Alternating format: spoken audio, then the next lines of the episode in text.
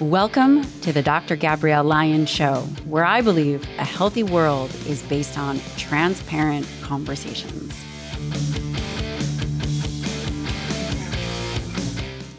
In today's episode of the Dr. Gabrielle Lyon Show, I interview Dr. Andreas Eenfeldt.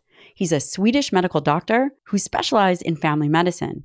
He is the founder and CEO of Diet Doctor, which has been the world's most popular low carb website for a decade. Let me repeat that. It has been the world's most popular low carb website for a decade. Interestingly, in the past few years, Dr. Andreas has moved his company into higher protein diets. No surprise. But the surprise comes from the innovation of taking a higher satiety approach.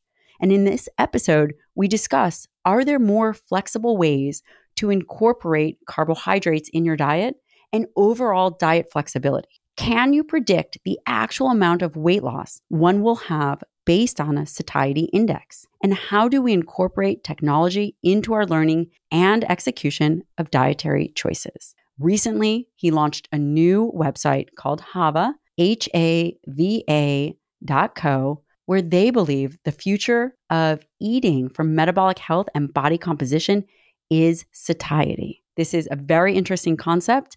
If you like this episode, please take a moment to like, subscribe, share it with a friend. I'm always trying to provide you, the listener, or you, the viewer, with new information that you can take back into your own life. Okay, let's get started. Thank you to Bite Toothpaste for sponsoring this episode of the show. If the name in and of itself, Bite, isn't enough to make you try this product, I don't know what is. I don't know about you, but I am the person who squeezes the toothpaste tube from the middle and eats a lot of toothpaste. Bite does two things. Number one, it eliminates packaging. It is exactly that a small bite of non chemical based toothpaste. You just pop it in your mouth, you bite it, you chew it up, you put your toothbrush in, put a little, I put a little water on my toothbrush, and off I go. I have fresh, clean breath. It's convenient. You can take it with you. There's no plastic tubes or messy paste, so you don't have to get mad at anyone. They also come in refillable glass jars. They are earth friendly, mission driven company. And Bite is offering my listeners 20% off your first order. You guys have to go check it out. All you have to do is go to trybite, T R Y B I T E dot com slash Dr. Lyon, and you will get 20% off. That's trybite.com slash Dr. Lyon. This is a great product. It is a clean product and it makes traveling with toothpaste, whether it's on an airplane or at work or to a party, super easy and it's good for the earth. This episode was sponsored by One Farm.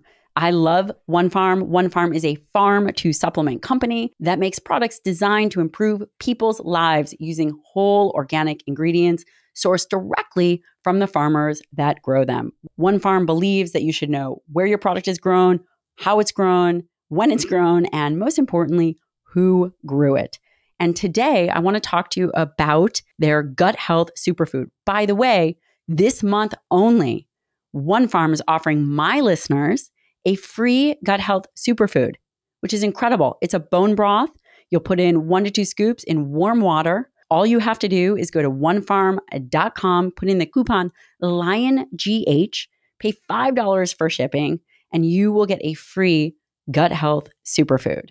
Gut Health Superfood is an amazing bone broth that is enhanced with botanicals and adaptogens like chamomile and marshmallow root from family run herb farms, high quality, excellent organic product that will support a healthy microbiome and better gut health. So head on over to One Farm, that's O N E farm.com, put in the code LyonGH to get your free gut health superfood. All you have to do is contribute $5 for shipping. Dr. Andreas Eenfeldt Thank you so much for coming on the show. I am really excited to interview you. You have been a long time advocate of using nutrition as a tool to get the best out of people. Yeah, well, thank you for having me on the show. It's going to be fun to talk about that. Yeah, my favorite subject. One thing that really strikes me about you, and first of all, you were a practicing family medicine physician. Yeah. However, you're mission, you're so mission driven. And I think it's one of the things that perhaps you don't speak so much about. You talk a lot about the science. I'm very curious about the person behind the science. And uh, you are one of, again, the most driven people to get the message out there. Why? Well, thanks. Um, I mean, for me, it's working as a family doctor, just seeing how many people suffer because of the the environment we live in today that drives the sort of this epidemic epidemic of metabolic disease and obesity, and, and this really fuels all our chronic diseases and and uh, destroys quality of life. Um, and I think just experiencing how through uh, medical school and through working as a, as a family doctor, we basically mostly treat it with medication and those mostly just blunt the symptoms of they, they don't really remove the cause. Well, some some might get close to it but pretty much they don't remove the cause of the of the problem. They just reduce the symptoms the complications and we don't get to the root cause because it's so much more complicated to change your lifestyle change what you eat and change how you live. So and it's so controversial but I think what what really uh, drove this home to me is um, reading a lot about it, getting into it myself, trying it myself, and then seeing in patients what tremendous, enormous differences it can make in people's lives. Uh, when uh, you know, because generally, as a doctor, what what you're used to seeing is people just get a little bit older every year, a little bit sicker, and you, they need more medications, etc. But when they can change their lifestyle and come back and be you know, transformed. Like their health markers are vastly improved. They feel much better. They are much lighter. They can get off medications instead of on medication. It's pretty exciting. And, uh, you know, when I started experiencing this and started talking to people about this, patients about this, it was such a change. And mm. that's beautiful. Was there one thing that really changed for you did you have a patient? Was there a defining moment that there was a perhaps even a fork in the road where you said, you know what, this is, I don't feel good about prescribing this. There's got to be a better way. I think there was many people that influenced me on the way, many patients.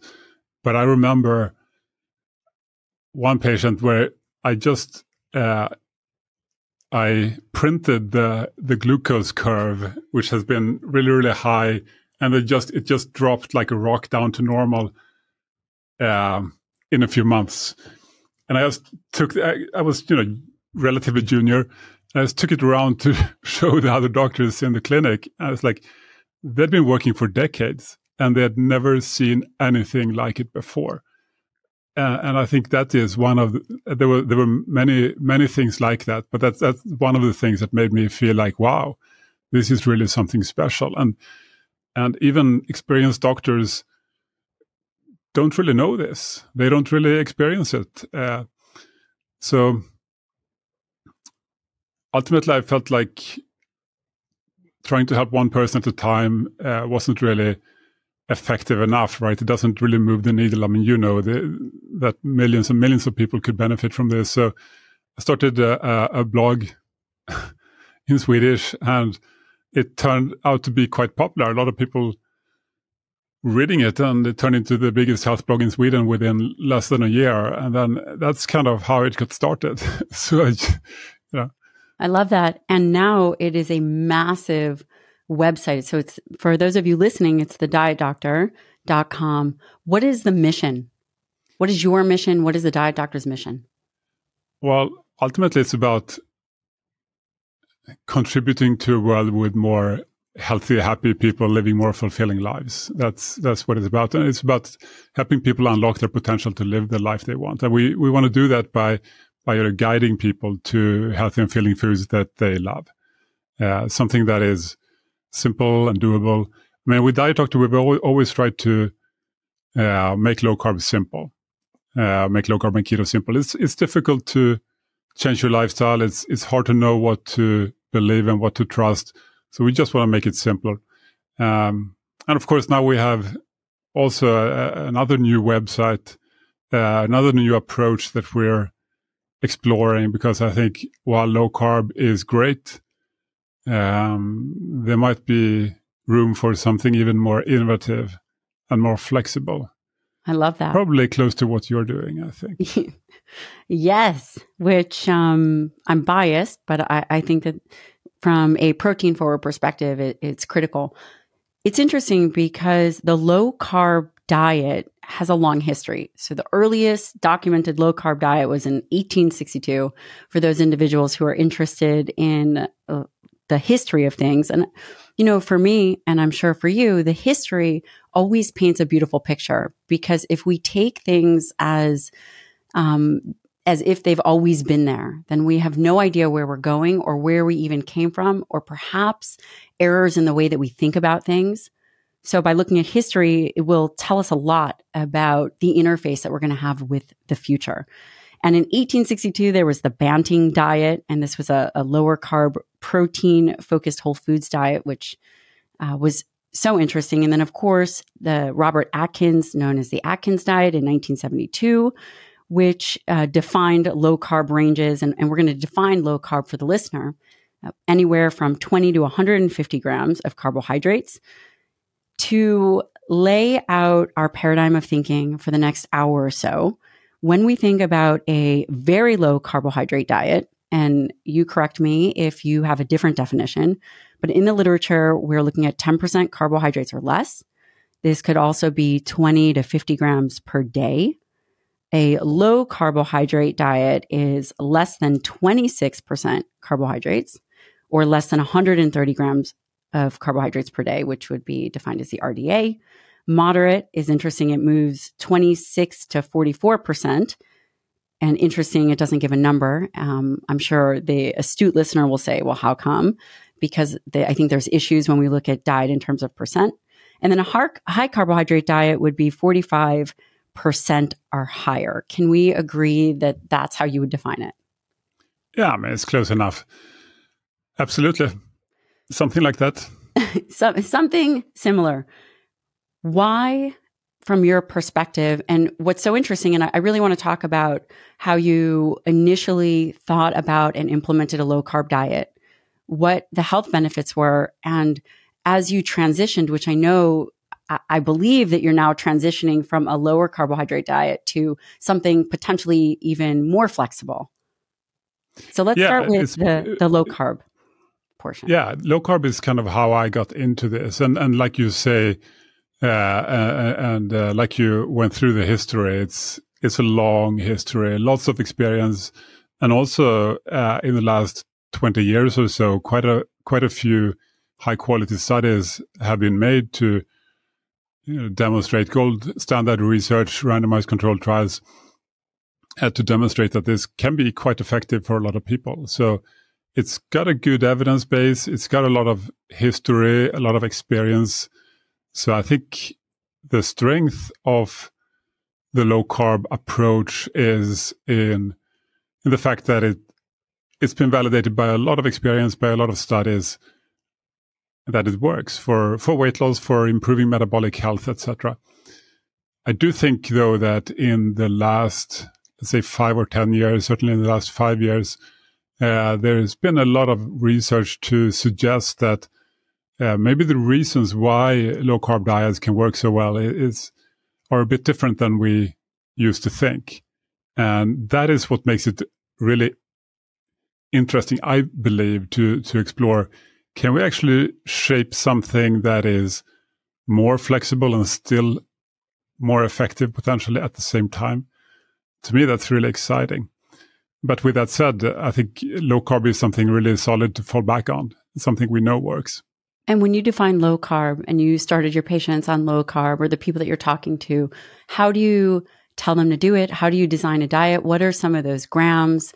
How can the listener who's thinking about it and saying, gosh, I hear this concept of low carb all the time. What is it? And is 130 grams low carb? Is it 50 grams? What is it? I think the the way I see it, there is not one specific limit. It's more the fewer carbs people eat, the more effective it tends to be. Although that I would argue now that that depends a little bit on on what you replace the carbohydrates uh, with. But uh, I mean, I, I, think your listeners know this probably relatively well uh, that you know you you avoid big sources of carbohydrates like bread and pasta and rice and potatoes and of course uh, most ultra processed foods and and candy and, and donuts and, and cake and all that um, and then you try to eat uh, as close to real um, whole low carb foods as possible. So meat, fish, eggs, vegetables, and uh, various kinds of, of fats like butter and oil and so. And Although most people would probably avoid seed oils and vegetable I don't know. You just really uh, disappointed a lot of people in the podcast because now you're telling them that potentially they wouldn't be eating uh, cakes and muffins. Uh, I know my family is very disappointed, especially um, my husband, who's eating pancakes under the table. But the hypothesis for why a low carb diet works, can you talk a little bit about what the original thought process was and potentially where it is now? Yes, I mean there's been sort of an evolution of this this theory, uh, but I think for, for most people, when they have gotten into it over the last few decades, is this version of the carb insulin model, carbohydrate insulin model that goes something like if you eat carbohydrates, they break down uh, in your body to simple sugars. This raises your blood sugar levels, and this results in the, production of insulin, the hormone, which is the fat storing hormone, and that makes your body store fat. And therefore, if you eat carbohydrates, your body stores fat, and then you have to eat more to uh, get the energy you need because your fat stores are now growing. And it's sort of focusing on the uh, fat cell as sort of controlling this sequence of events uh, through this hormone insulin. And it puts a lot of focus on carbohydrates specifically as as fattening and uh, and sort of gives a free pass to other foods such as fat. And where may or may not be correct. and and where are we now? Yeah, I think that there's been a number of studies that call into question if it's really this simple. I would argue it's probably not. It's probably a bit more complex. And um, for example, uh, all of these studies that show that low carb uh, leads to weight loss and improved metabolic health, they are generally also higher in protein. Because if you remove uh, carbohydrates, you tend to want to eat more of something, and that uh, something usually is uh, partially fat, but also partially more protein. So let's say more meat, more fish, more eggs. It's all very rich in protein. So, and and we know that protein is the most satiating macronutrient, um, the one that leads to people generally eating less. And probably this is a, a big part of the effect.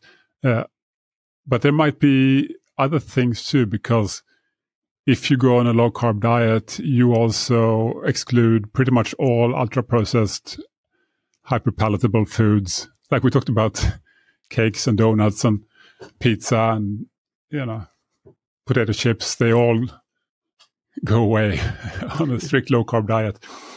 And uh, we also know that these are perhaps the class of foods that drive the most overeating and most um, that are the most obesogenic.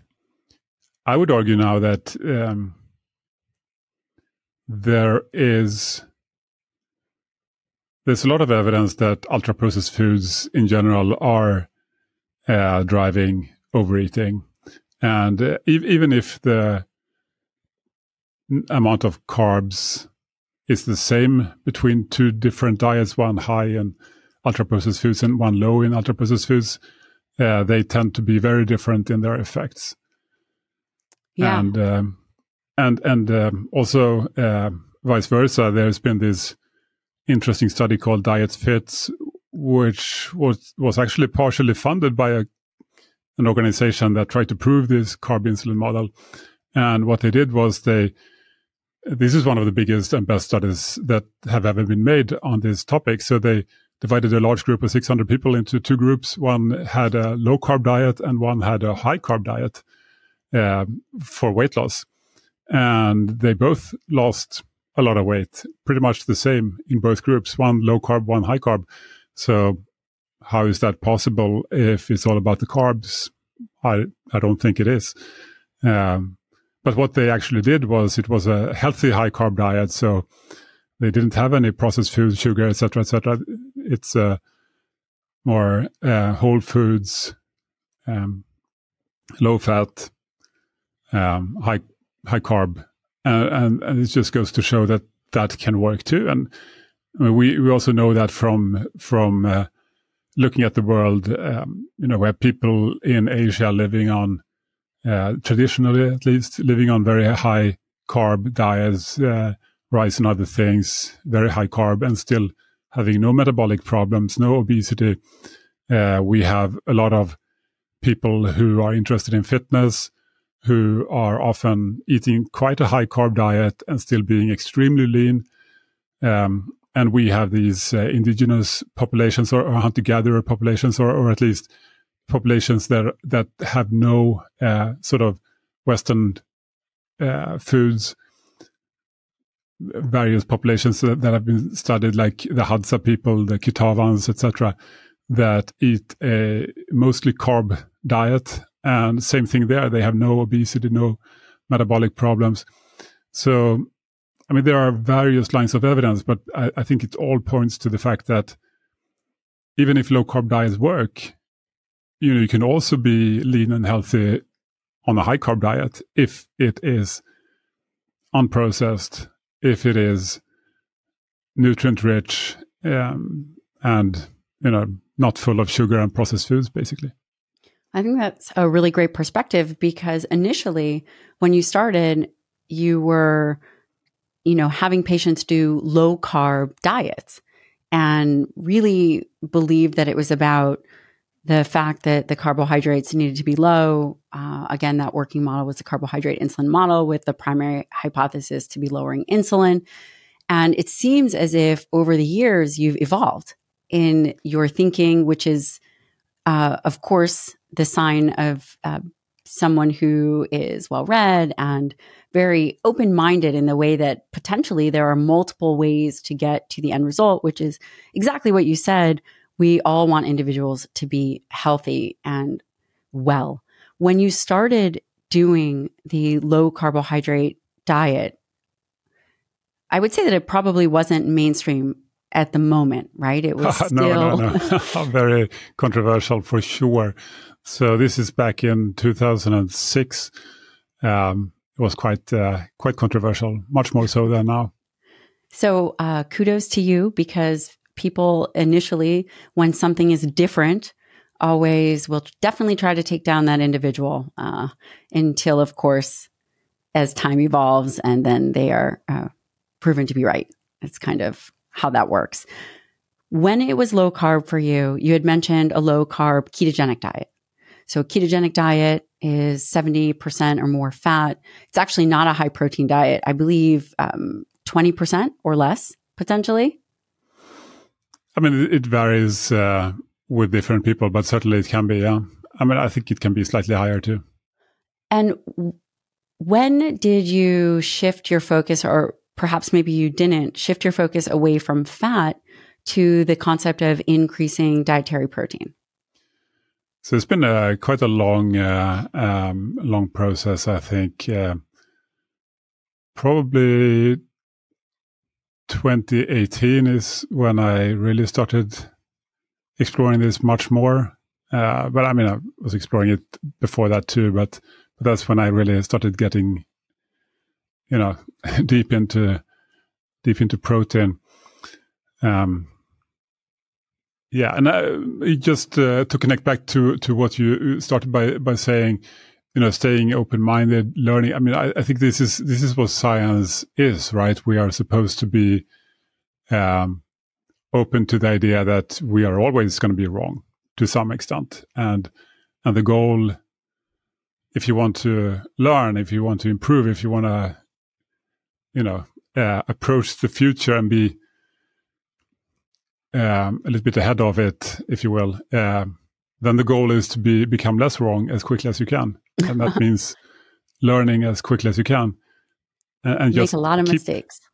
Yeah, sure, but we always make mis- mistakes. Uh, the only difference is uh, if you refuse to accept it, then you will keep doing it forever, right? Uh, and uh, or if you accept that you are making mistakes, then you have a chance to stop doing it. So I, yes. I choose the latter, I guess. Um, when you now make a recommendation for carbohydrates, how do you think about it? Yeah, great question. I mean, uh, now I don't think that carbohydrates is the only thing anymore. It's just one factor out of out of many, and I think that uh, for people who want to lose weight, improve body composition, improve metabolic health, then increasing protein as a percentage is quite impactful. Which means that lowering carb carbs is one way to do that. Uh, but you can actually lower fat as well, or lower lower at least lower added fats uh, is also quite effective.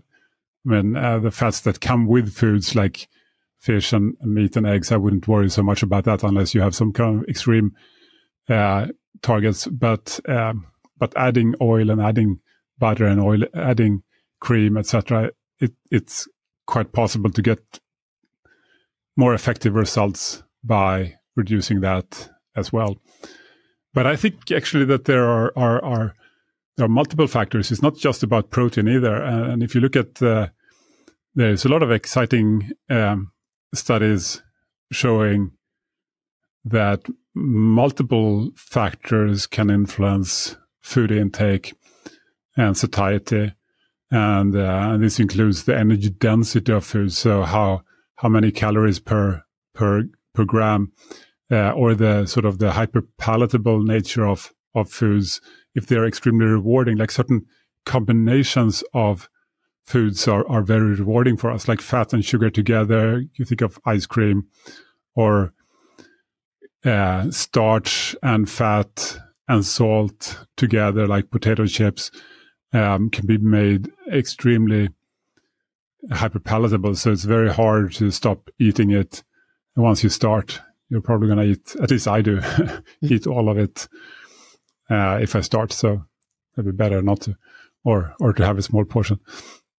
Fiber seems to have not a very powerful effect, but a, a little bit of an effect to blunt um, food intake and uh, increase uh, satiety.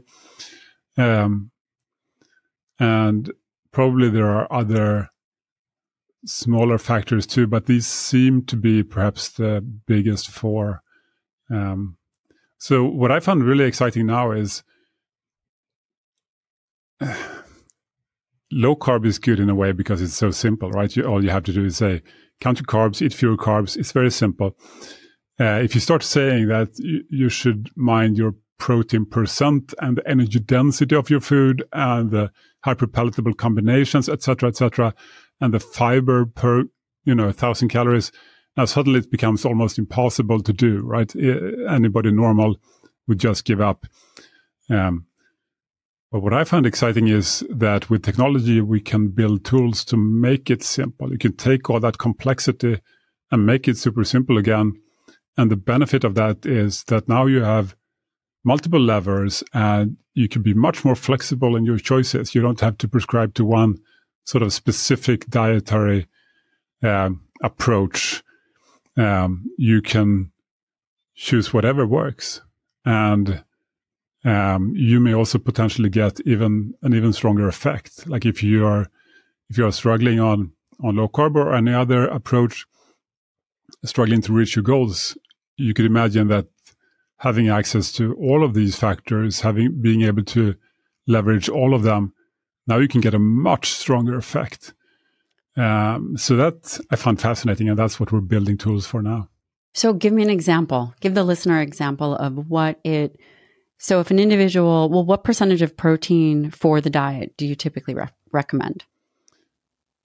Um, again, I, I, think that that's just one of the levers. And uh, so, what we're building now is a, is a model called satiety per calorie, so that you can rank foods, or we have an, an algorithm that takes in all of these various pieces of, of data about a food or a meal or a diet, and then it sort of it uh, uses it to predict from zero to 100 how much this food drives overeating and obesity versus maximum satiety versus in the middle, like middle of the range might be, you might consider normal satiety, or at least, you know, something that will uh, tend to lead to normal body composition and normal metabolic health uh, if you were to eat it every day. Um, so that's the idea, taking all this complexity with 20 different numbers and boiling it down to one number and then making it easy to see which foods are higher or lower so that you can, if your goal is to lose body, body fat, for example, or improve blood pressure or something like that, then you want to get a little bit higher on that satiety scale on average over the day. I see. So that's the concept. That's amazing. Is it is it one out of a hundred, one out of ten? What is the range? The way we have done it is from zero to a hundred. So zero is where you, or or you know, low low single, single digits is where you find the the worst ultra processed foods like the donuts, uh, like the Pringles chips, you know, Doritos, all that stuff. Uh, and then at the very top, that's not really wh- where you want to be on average because it's just going to be too effective for you. That's why that's what I said. Like this is this is a t- pretty powerful tool, which means that going all the way to the top, now you're only eating protein and fiber and not, not much else, and you're going to starve to death in another kind of way. mm-hmm. uh, down down at zero, you might eat yourself to death by you know eating too much. Uh, at the top, you might starve to death by eating too little. So it's uh, it's basically like vegetables, egg white, you know, shrimp and stuff like that. That's just protein and fiber. Nothing so low fat, high protein would be at the top. Yeah, low everything except for protein and fiber. Yeah. Okay. Do you, off the top of your head, know a handful of 100 scoring foods? Spinach, for example, is a 100 scoring food. So, uh, and people might say, well, I don't get, you know, satiety from spinach. That's ridiculous. I'm not going to be full by eating spinach. And, and that's absolutely true. That's the point. You, you can't, you can't even eat enough to be satisfied. Uh, try to get obese eating just spinach. You know, that's going to be very impossible, I say. What else? But if you want to be in the, in the center, um, think of things like uh, eggs and bacon fried eggs and bacon. That's pretty much right square in the middle, 50. You could probably eat only that and stay normal. You wouldn't starve to death and you wouldn't get obese. You would just be normal. Thank you to 1st Phorm for sponsoring this episode of the show. If it's one thing that I believe individuals should cycle through in their health and wellness plan, it is adding in a multivitamin. Microfactor is just that. It's a complete daily nutrient pack, meaning it has six different products in one small, convenient pack to give your body what you need for all the things that you need to do, whether it's a strong immune system, whether it's overcoming micronutrient deficiencies. Microfactor goes far and beyond what you get from a standard multivitamin. And not only that, the packs are super convenient we have all traveled with a bunch of little pill packs, and they always open in the bottom of the bag. You find a whole bunch of vitamins. Microfactor eliminates all of that. These microfactor packs are super easy to travel with. They have a digestive enzyme, an antioxidant, a fish oil, just a really amazing, amazing product. Even it has a fruit and veggie supplement. Microfactor, check it out, has a great health, immune building pack in it multivitamin, CoQ10, antioxidant, essential fatty acid. Head on over to firstphorm.com slash Dr. Lyon and avoid the spillage in the bottom of your bag. That's firstphorm.com slash Dr. Lyon. Thank you to Inside Tracker for sponsoring this episode of the show. Inside Tracker is an amazing company that will allow you to look at very important health biomarkers on your own. Super easy to use. Inside Tracker for a limited time only is giving my listeners 20% off their entire store, which is so generous. Head on over to insidetracker.com slash Dr. Lyon and basically, what you will get are a ton of health biomarkers, a daily action plan, personal guidance on exercise, your biological age, and a whole host of other things. It's really critical that you understand what is happening within your body. I always recommend to my patients that we test blood work not once, not twice, but depending on what they need, quarterly blood work is key. Inside Tracker makes that so easy. They've recently added in ApoB, which is a critical marker for heart health. If you guys do not know your ApoB number, it is the time to do it. They've also added insulin. If you do not know your fasting insulin, guys, you do need to know these numbers, especially because you are interested in taking control of your health. Head on over to insidetracker.com slash Dr. Lyon. Where does fruit fall in to that Which zero one? to 100 fruit? Fruit, yeah, good question. That's actually, to me, quite interesting. Uh, I'm going to keep it as a bit of a cliffhanger because some people think that fruit is like the, the most healthy thing you can eat. Uh, and other people feel like it is evil and all full of sugar and it's going to give you diabetes and, and, and make you obese. When you put fruit into our satiety algorithm, it ends up somewhere in the middle, low average. So, like an apple might be 45 or something like that. and Um, how does someone and the- construct a diet with this satiety calculator? hmm So you can uh, you can uh, calculate the the satiety value of any food, any ingredient, any recipe, or or an entire day or an entire week, and the goal is to to stay at a good good uh, average over time. So not um, it doesn't matter perhaps so much if you eat you know something that's low satiety now and then, as long as you combine it with things that are are higher satiety over the day.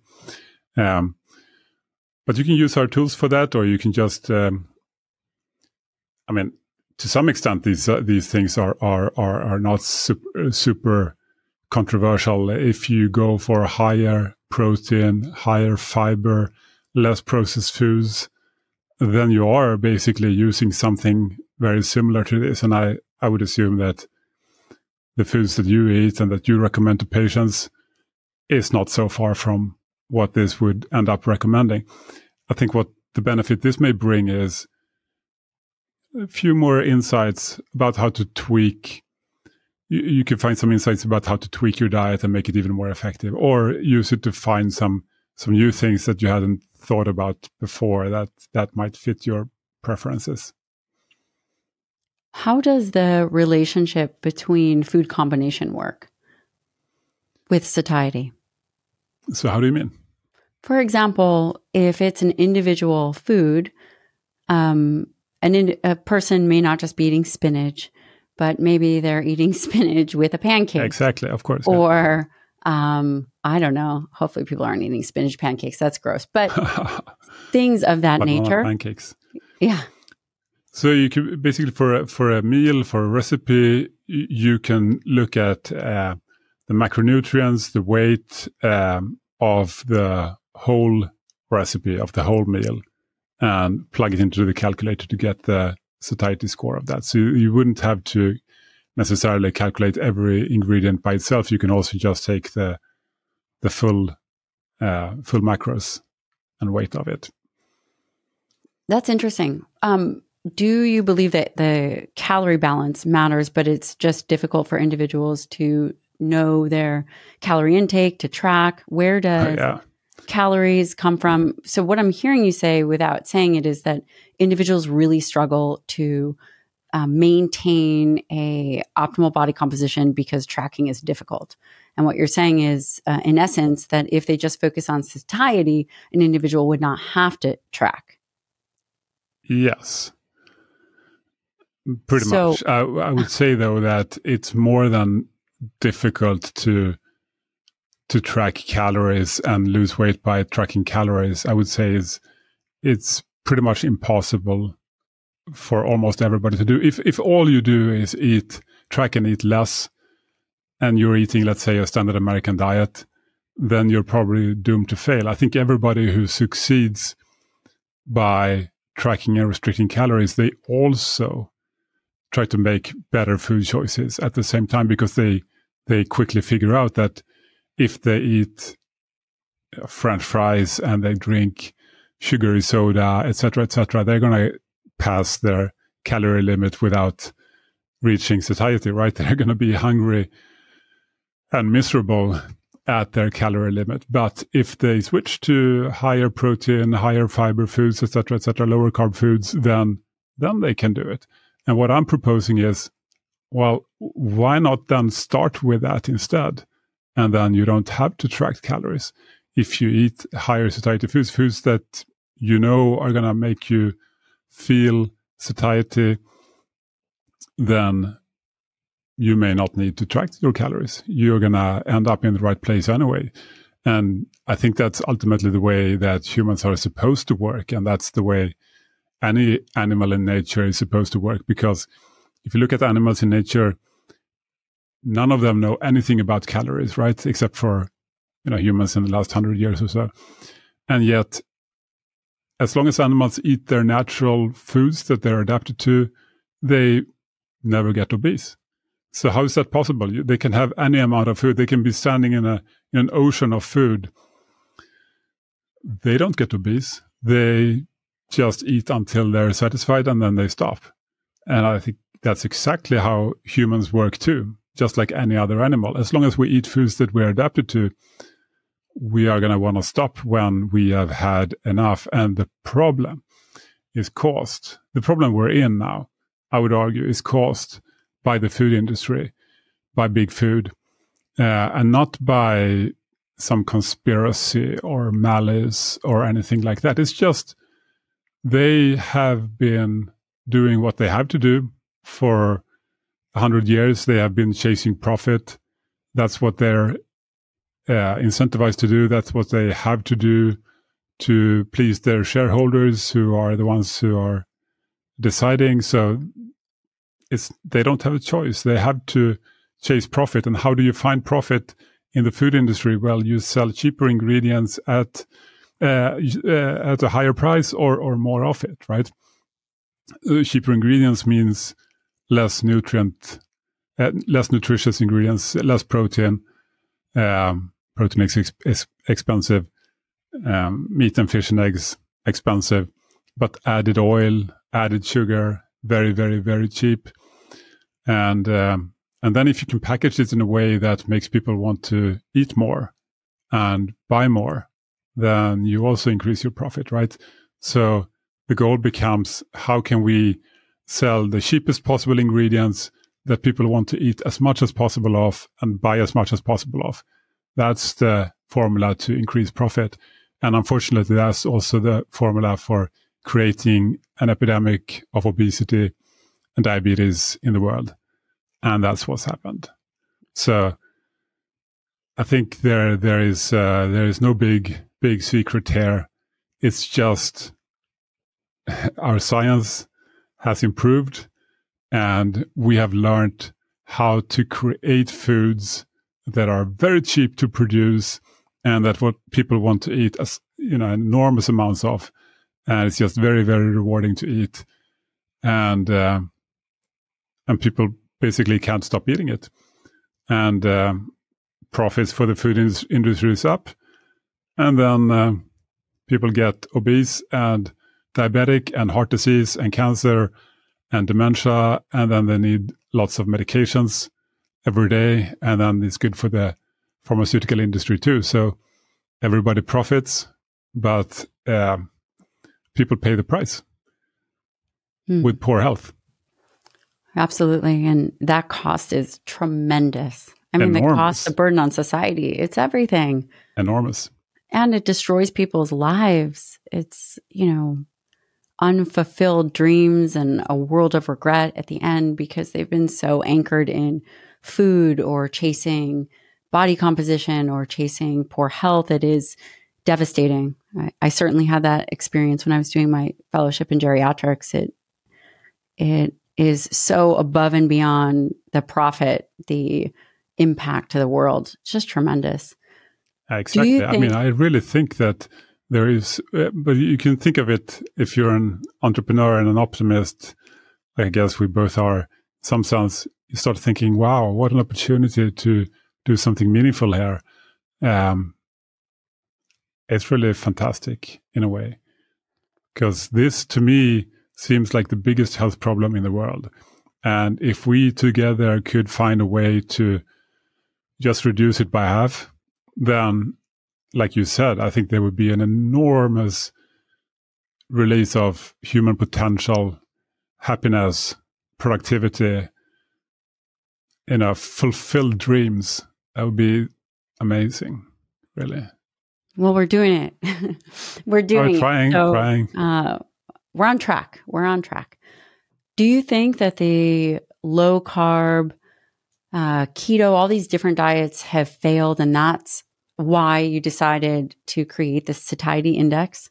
No, I don't think it's failed. I think that all diets tend to work uh, for people who can uh, um, imagine doing it for the long term. I mean, clearly, a low carb diet is quite effective for lots of people. As long as people want to do it, it works. But people can go on uh, other kinds of diets and, and get uh, uh, a good effect as well. I think actually a strict low carb keto diet may have some benefits that other diets don't have. They they tend to lead to um, loss of uh, a few pounds of fluid, for example, uh, in the first few days. That is pretty good for people's motivation, which uh, this is not something you get from any other diet. So I wonder if that's actually one of the reasons why it is as popular as it is, uh, because you get you get a more rapid rapid effect. Uh, but th- that aside, I think there are many many diets that can work, and I think the low carb and keto approach a solid option with a lot of good evidence behind. Uh, I certainly support it. And you know, if you, people want to go on a low carb diet, our website, Diet Doctor, and our app, I mean, we try to make it simple. It's free to start out. So, I mean, we're gonna keep keep doing that.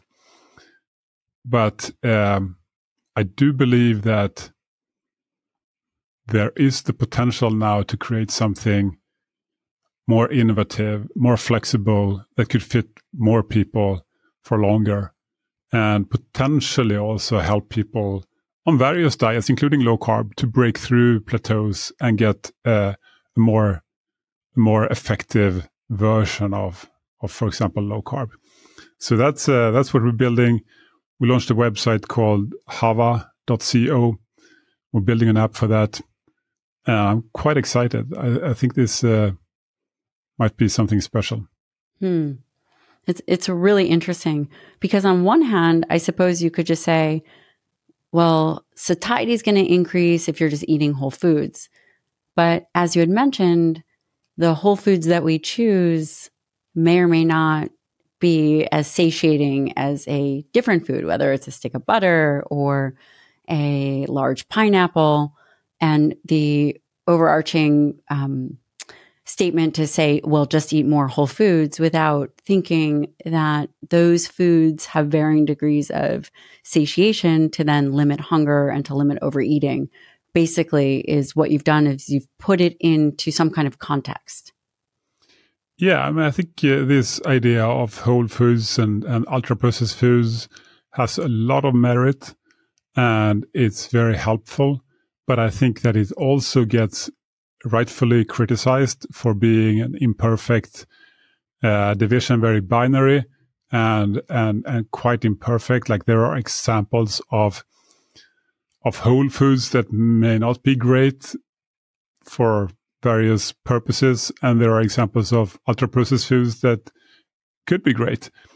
I also think that it's it's uh, highly unlikely that we'll ever get to a world where nobody is eating any ultra processed foods, and therefore, because it's it's convenient, it's cheap, it's tasty, and, and, all, and it's very available, right? It's the majority of what people eat today. So to just remove it completely, that's a huge change. And because of the benefits of it, I I don't see that happening. So I actually think that a benefit of this satiety approach is that we can also get get away from this kind of binary and imperfect division into whole foods and ultra processed foods and and instead look a little bit more at the at the scale at the the the big variety of of, of foods like you can imagine some ultra processed foods are dreadful, some are just slightly bad, and some are actually quite okay. Maybe we can help people find less bad ultra processed foods. And within this whole foods area, also, depending on what goals people have, we can find find more effective whole foods for them. So, for example, and this may be controversial, but you know, butter is relatively unprocessed. Uh, but it's also pretty low in protein, uh, very low in fiber. There's no fiber, very energy dense, and it can easily be combined with high, higher carb ingredients to make something very palatable. So it's not, uh, and um, something else, perhaps like uh, nuts, um, macadamia nuts, for example. Not so processed, right? Pretty unprocessed um, but if you want to mm, lose weight, it may not be the most effective thing. It's pretty low protein again, very energy dense, etc. If you add salt to it, it's relatively rewarding and tends to drive eating. So again, uh, all un, all unprocessed foods are not not perfect. And uh, on the other end of things, ultra processed foods, you can imagine something like a whey protein powder uh, with additives in it. Um, highly ultra processed food, but for people who want to uh, lose body fat and improve their body composition, build muscle, it can probably be quite quite good for that purpose. Yeah, ultra processed, yes, but highly nutritious and very very low in in uh, um, pure energy uh, calories. I, I totally agree with you. I was actually thinking about the whey protein example as it relates to where potentially an ultra processed food may be really beneficial to use. I wonder if at some point they the industry that is making ultra ultra processed foods will improve the satiation. I mean, I suppose that goes against what kind of the uh, impetus is to generate profit, but it, it, would be pretty amazing. So if there are individuals that are uh, making or in food industry, I think that there's probably ways to do it well. And you you know you had mentioned macadamia nuts or whole foods that again, if an individual can control calories, then um, they can eat those foods, right? Regardless sure. of of how. Sure. I'm not saying stop eating it completely. I'm just encouraging people to be aware of the kind of effect it can have depending on your goals. It may be smart to keep that in mind. Yeah, essentially, it takes the halo off the food. Just because something is unprocessed doesn't necessarily mean it's healthy or, um, you know, I hate to use the word healthy or unhealthy, but that it it is very easy to overconsume those foods. What do you think is after the satiation component? What do you think is next? What is next for you guys? Are you guys solely focused on really changing the narrative? Because most people are not talking about satiety. Hmm. No, we're we're solely focused on this. I think it's going to be massive, massive, massive. Uh, I think that this is something that could be of huge benefit to 1 billion people, maybe more. So that's quite big enough. Um, this is all we do at Hava. Um, although, yeah, it is, of course, uh, more complex uh, with the implementation of it because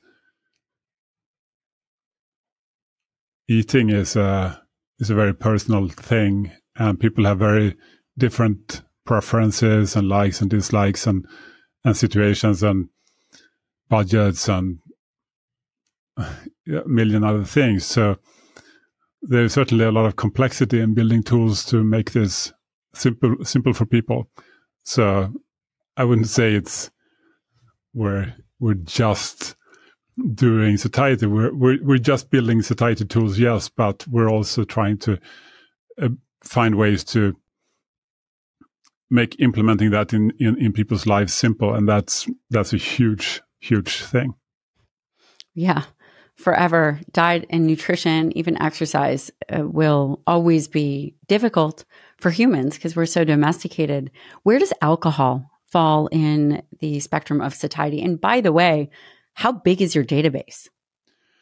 Uh, so we we have uh, we we bought a, a, big database, so we have millions and millions and millions of, of food items. But then we're also uh, uh, curating this ourselves in various ways to make it really good at the uh, most most common common things. Uh, on alcohol, unfortunately, I have to say it's quite quite low. not a lot of nutrition in alcohol, and it does have a bit of a hedonic uh, thing going for it, meaning that people tend to like drinking alcohol. So it is, uh, yeah, unfortunately, not super helpful for weight loss. I would argue. Was what there anything think? that you were very surprised about when you started collecting this data? I mean, the the thing that blew my mind the most. I mean, there are so many things that that are slightly surprising here and there, but the thing that blew my mind the most is that having, you know, coming from the low carb area and having spent uh, 20 years uh, exploring this, I've heard so, so many times that, you know, for people who struggle on low carb, they should be careful with eating nuts and dairy. And nobody's really come up with a good uh, good explanation uh, explanation for why, because you know butter, cream, etc., very low carb. Why is that a problem? And and nuts, they are tend to be quite low carb. Okay, cashew nuts, you know, moderately low perhaps, but generally speaking, they're quite low carb uh, and, and high fat. It should be fine if it's all about the carbohydrates. Uh, but the, the thing that fascinates me is when you look at it from a satiety lens, these are the lowest satiety foods out of all common low carb foods, all the foods that people tend to eat on low carb, nuts and and and, uh, and butter and cream are, are the absolutely lowest on the satiety scale. So that blew my mind a bit. Like, okay, well, whoops. suddenly it's totally obvious why these foods are a problem, something that nobody has been able to explain to me uh, for all these years. So that's that's cool. Yeah, that's so interesting. And these algorithms, how did you formulate them? You have a team of scientists that uh, chose different validated uh, lenses or questionnaires? How, how was that developed?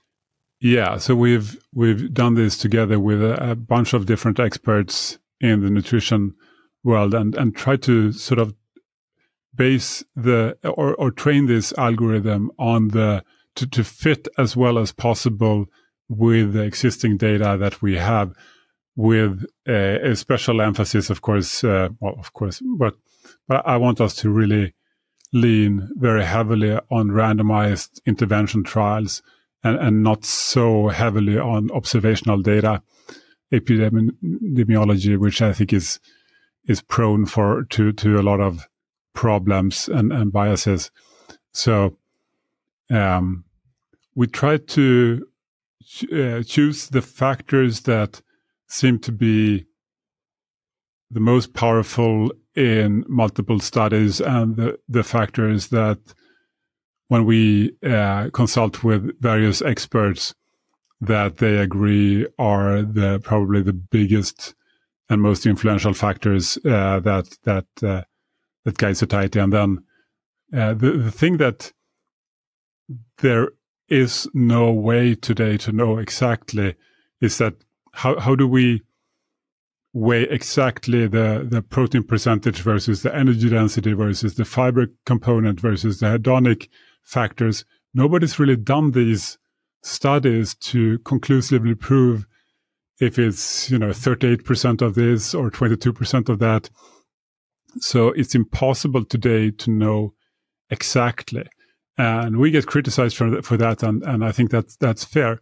Uh, and what i would would say is that we try to weigh them in the way that seems to predict the existing data as well as possible. And then we are very open with the fact that this is a work in progress and that future evidence, future studies might tweak this a bit. So if some study comes out that conclusively shows that you know it's actually a little bit more energy density and a little bit less protein, we can tweak this algorithm. And uh, in fact, we do that quite regularly when we find new data uh, that we can that we can work into it.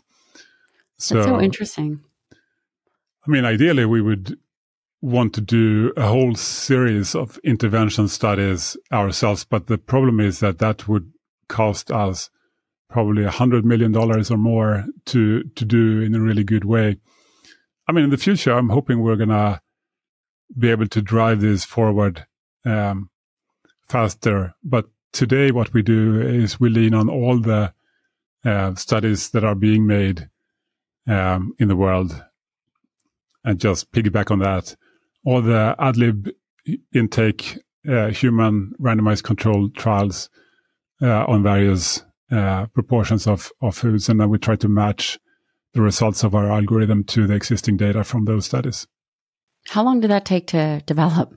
I mean, we've gone back and forth with hundreds of iterations on this for, uh, yes, close to two years now but again, it's still a work in progress. Right. And for for the listener, ad libitum fed is eating as you please. Exactly. Um, Sorry about the yeah, no, Latin. no, of course. Uh, um, it's uh, eating to satiety, eating as much or as little as you want. And some of the randomized control trials, were you looking at gut hormones? Were there?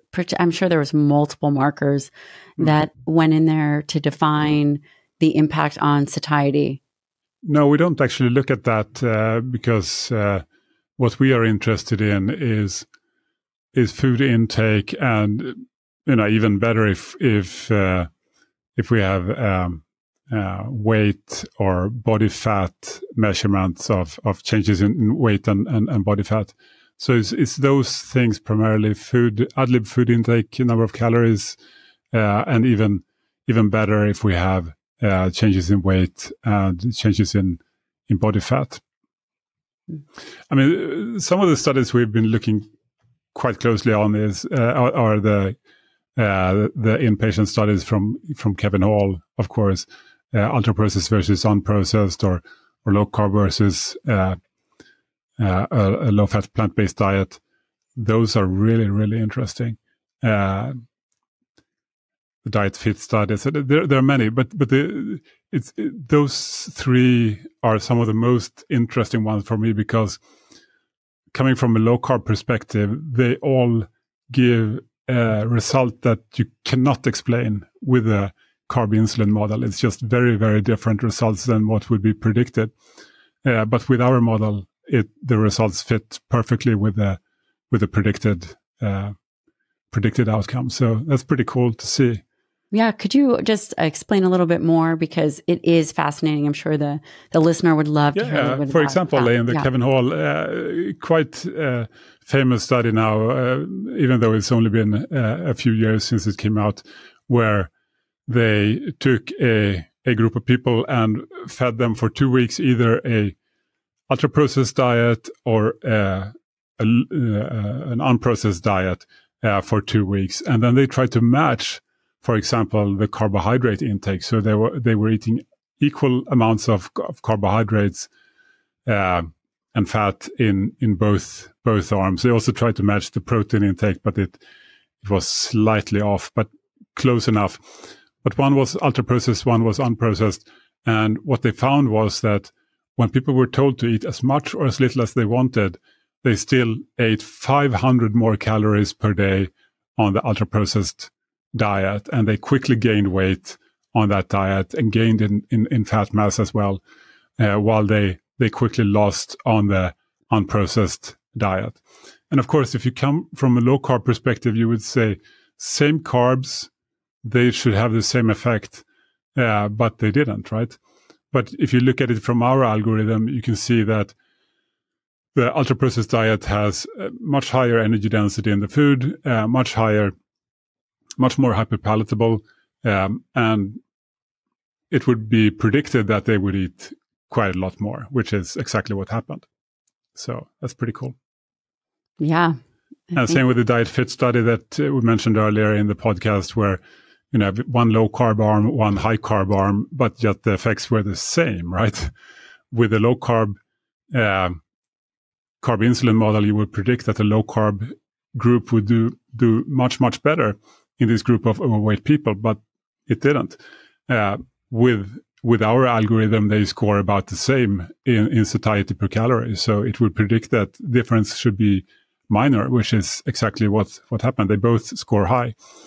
Um, and the final study, uh, again by Kevin Hall, was this study on um, a low carb animal based ketogenic diet versus a low fat plant based diet, where, you know, at least I, 10 years ago, would have predicted that the keto diet would lead to people eating much less, but it, it didn't. You know, they they ate much more and they they had less loss of, of body fat than this low fat plant based diet. And uh, and what you can see uh, looking with a satiety lens on it is that um, the the uh, ketogenic diet was was was far higher in energy density, much much lower in fiber, and that may be what explains it because uh, you, you, can see with our algorithm that that it actually scores quite a bit lower. So it's i mean really th- those are examples that are pretty cool to see that it, it is a better predictor. Yeah. Uh, you know this has the potential to really change the way things are done and the way that the things are thought about so in retrospect based on using the satiety index, it's you or it was able to predict exactly what was seen in some of these very well designed studies. That's that would be cool now that you get new big studies. I know Kevin Hall has a new big study coming up uh, that I'm very eager to see the results from. Uh, it would be also interesting to see, of course, if we can predict in the future what's going to happen, not just predict the studies that we had access to when we designed it, right? Uh, but I, I, I, think it will. And, and to the extent that it doesn't, well, then, then we can, of course, improve it uh, for, for next time. Yeah, it'll be amazing to see as uh, these studies come out um, through the lens of, of the way in which you're looking at them, how it all correlates. Is if you could predict it, you know what you should do is you should get the studies and then not read the results and see. Yeah, sure, we could do that. That we would can, be very we can, cool. We can call it in advance. you know, we we have the uh, the uh, of course they have already announced what it is they're going to study, right? So we can we can pre-announce what we predict, and then before anybody knows the results, and then we'll see if we were right. I would consider it. I would consider it. I do have a, a last question. Um, what role do you think that the gut microbiome plays in the satiety factor? Yeah, so I have a some somewhat controversial view on this, although I think that's where where the experts are sort of uh, coalescing, if you if you will. I mean, I, I think the gut microbiome is not a major factor here. I think the gut microbiome is a result of of what we eat, just like uh, weight loss or weight gain is a result of what we eat is not the cause. Because this is something that um, for a while people thought that the gut microbiome is in charge, but actually, if you do a fecal transplantation from someone who's thin to someone who's obese, it has no effect whatsoever. Uh, and this has been tested in humans now, I think, at least six times. And all of the results show the same thing no effect whatsoever. So it seems pretty clear to me that um, what we eat will affect our gut microbiome quite powerfully and it will affect our health, but not through the microbiome. It's just a dead end, I would say. At least, Very- at least from the perspective of weight and metabolic health, that is what it seems like to me. I, I don't think it's a big thing at all. I think that that is a, a, very interesting perspective, and it's important. You know, we will see. I think as the years go on, where all of these pieces fit. But still, you know, if you eat whole foods with a lot of fiber and nutrition, etc., you're going to get good health, and you're going to get what is considered to be a good microbiome. So then everybody's happy, right? But I wouldn't waste money. Well, I would consider it wasting money to take probiotics and prebiotics and all kinds of things and analyzing your gut microbiome. I think it's a waste. You think that the better target would be to focus Put on whole foods, on, yes. satiety factors, and body. Put the money on better foods instead. Yeah. Yeah. Well, Andreas, thank you so much for chatting with me. I think that this is a very interesting concept, very interesting episode and different. It's a it's a different lens through which we can begin to think about nutrition. Well, thank thanks, Gabrielle. It's been a pleasure to be on the show. And we'll link all of this stuff on where to find you, where to find this. And um, I actually had the privilege to see you speak, and you were just a wonderful speaker. And the information that you were putting out there and the visuals on this uh, topic was it, was really uh, quite powerful. Thanks a lot. Appreciate it. Thank you so much. The Dr. Gabrielle Lyon podcast and YouTube are for general information purposes only and do not constitute the practice of medicine, nursing, or other professional healthcare services, including the giving of medical advice and no patient doctor relationship is formed. The use of information on this podcast, YouTube, or materials linked from the podcast or YouTube is at the user's own risk. The content of this podcast is not intended to substitute for professional medical advice, diagnosis, or treatment.